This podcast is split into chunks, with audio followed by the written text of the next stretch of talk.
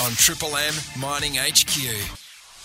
Good morning and welcome to your Monday edition of Mining HQ. Coming up this morning, I'm going to be catching up with Tara French, get a bit of an update on Cazaly Resources. They've been very busy and got some good results that we're going to go through. Plus, Chris Lemessier is going to sit down with Darren Fleming. Now, he's a peak performance strategist for senior executives, and we're going to get inside his mind and find out his background on the mindset mastery techniques. Let's get into it. Good morning, Chris. Hey Pablo, good morning to you. On the phone, we're off to Adelaide this morning. We're going to have a chat to Darren Fleming. G'day, Darren. How you going? Good, and yourself? Really well. Let me formally introduce you.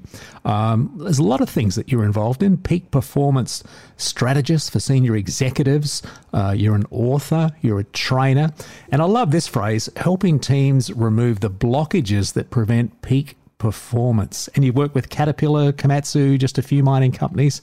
Mate, un- Yeah. unreal. Yeah, they're good companies to work with. Yeah, yeah, they're big, big global companies. And there's a lot of services you provide, which we'll get into. But look, mate, I'm really curious after going on your website and find out um, about your checkered job background 10 years, Australia, sailing, brown belt, and judo. Uh, judo. Over to you. Tell us about your background. Yeah, well, they were just uh, sort of the extracurricular activities. Um, I just loved sailing, and one thing led to the other, and all of a sudden I was representing Australia campaign for the Olympics for a little bit. Uh, but my, my work career is wide and varied. Left school, wanted to be a lawyer, got a job in one of Sydney's top law firms. They were paying for uni, they were flying me around the country. I was assisting barristers in court. Then I decided to stop studying. They sacked me. The only job I could get was selling vacuum cleaners door to door. Were they Kirby's? Eh? uh, Electrolux. Okay. But uh, I won't say that job sucked because it was a pretty bad pun. But uh, it wasn't good. Then I did two years of telemarketing, three years telephone debt collecting for Westpac. I've been an official Australian status or official statistician for the Australian Bureau of Statistics. I've been a sales rep for multinational companies reporting to the overseas sales office. You name it, I've done it. No, that's that's brilliant. And um, why did it? Well, I guess everything has a beginning and an ending, even though we're not near the end. Did you kind of uh, see a lot of the good, the bad, the ugly, and thought I can shape things my way? Yeah, yeah. I often, when the, a lot of the places that I worked, I told them about the good, bad, and the ugly, and I got never got promoted. Um, that's what happens when you uh, your, your mouth's a bit too big. You say the wrong things, and I just got to the point where I thought I can do this better. So uh, I went out, set up a, a mate, built me a website. This is going back 15 years or so, and I've been out doing uh, working for myself for about the last 11 years. Oh, that's great. And you're the author of uh, six books communication, leadership, influence. Do you want to give us a bit of a brief about the first one and the theme? Yeah, well, uh, well, the first one is how to write a 10 minute presentation in under two minutes. The reason I wrote this book is I saw so many clever people freaking out about public speaking. Like, you know, the toolbox talks, the safety meetings in the morning, people stress about those because they don't know how to structure their thoughts. So that book is just how do you structure your thoughts so you can speak. Yeah, a lot of people would rather die than actually do public speaking, wouldn't they? It's, it's such a fear. Yeah. Yeah, Seinfeld summed that up perfectly. He said, if that's true, at a funeral, people would rather be in the casket than giving the eulogy. Now, Darren, we're talking about some of the books you've written before. You spoke about public speaking. What are, what are some of the others? Uh, another one is based around selling. It's called More Sales, More Profit. And because every organisation wants to sell more. And uh, the other book that I wrote recently is all about influence. It's called Don't Be a Dick. Okay. Hey, I've got to ask about your mentors. Have you had mentors along, Yep. along the way?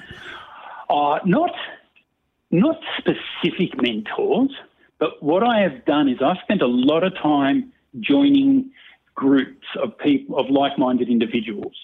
There's a group in Sydney called Thought Leaders Business School. I was a member of that for five years, and you know, there's other groups like that that show clever people how to unpack what they know, so they can then take that deeper and sell it run courses on it, speak at conferences on it.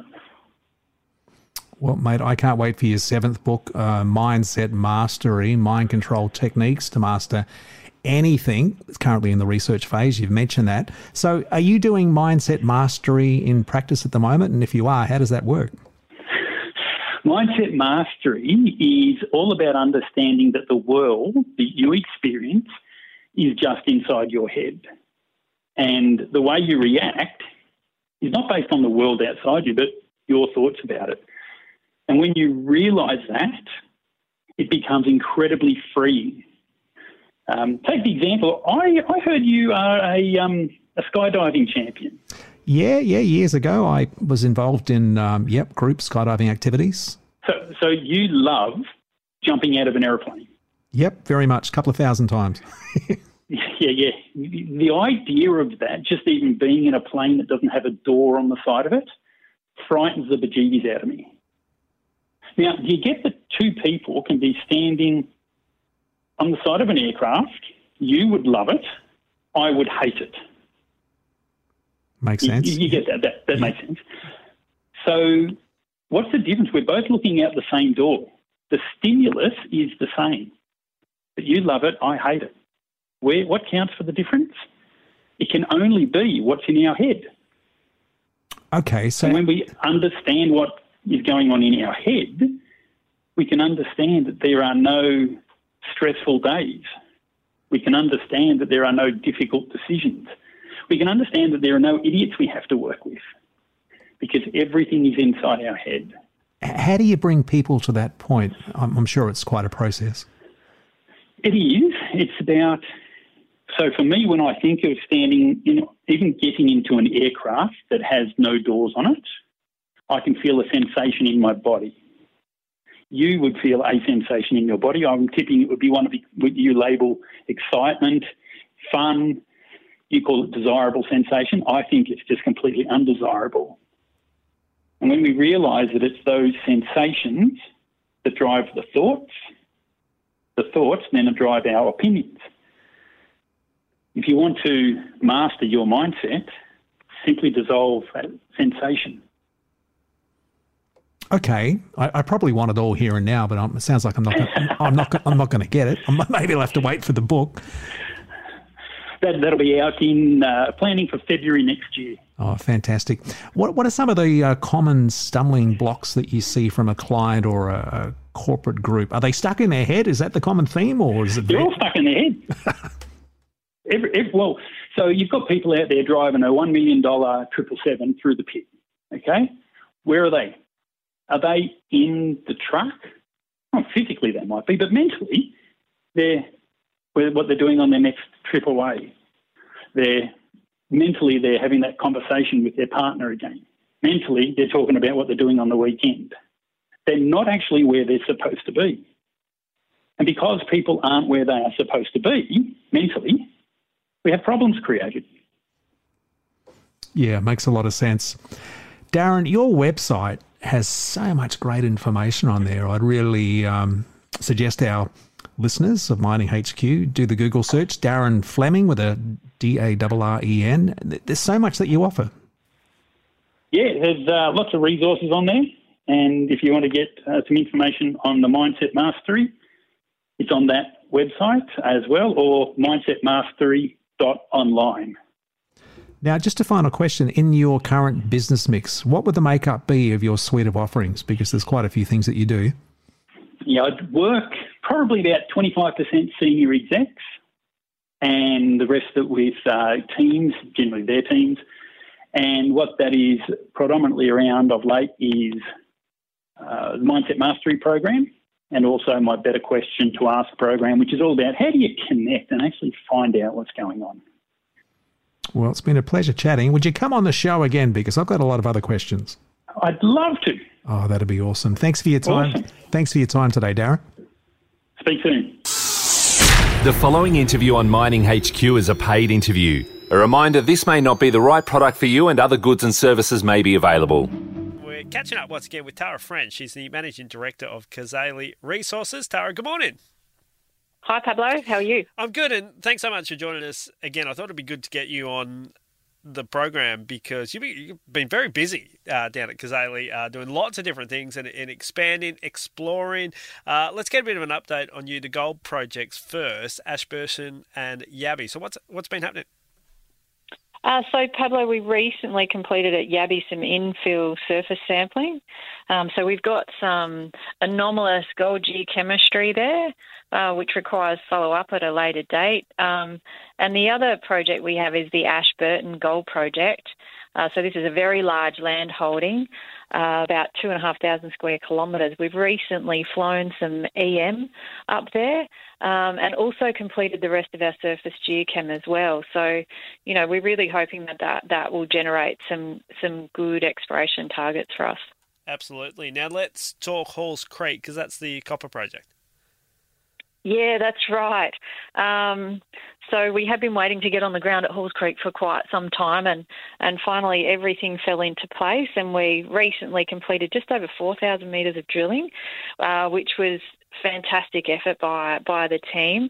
Um, we've tested the VMS uh, potential VMS conductor, which is at uh, the Moses Rock prospect, and also we've got a very large porphyry copper target there at the Bommy prospect. So we've tested that with um, about 3,400 metres of drilling, which which um, the aim for that is to generate an inferred resource by the end of the year. So now now the weight's really just on assays. Now I know you're doing some things in Queensland as well. Yeah, yeah, we've got an exciting new new um, option to earn into uh, the Van Rock Polymetallic project. It's about 350 k's west of Cairns. Um, so this is an exciting play for Cazaly. Um, we're going to drill a single diamond hole, um, and we're aiming to intercept um, tin, silver, zinc mineralisation at depth. So some really good results, and also you know lots of info coming out. I guess the best way for people to keep up to date with you is via the website? Yeah, absolutely. Um, you know, we're certainly keeping people up to date on our announcements and also fairly regularly on Twitter and LinkedIn. You can jump on the socials and, of course, jump on the website, cazalyresources.com.au. Tara French, always good to chat, and uh, thanks for the update this morning. Appreciate it. Thanks, Pablo. For the very latest mining news in WA, Stream the Mining HQ podcast, available now on the Listener app, LISTNR.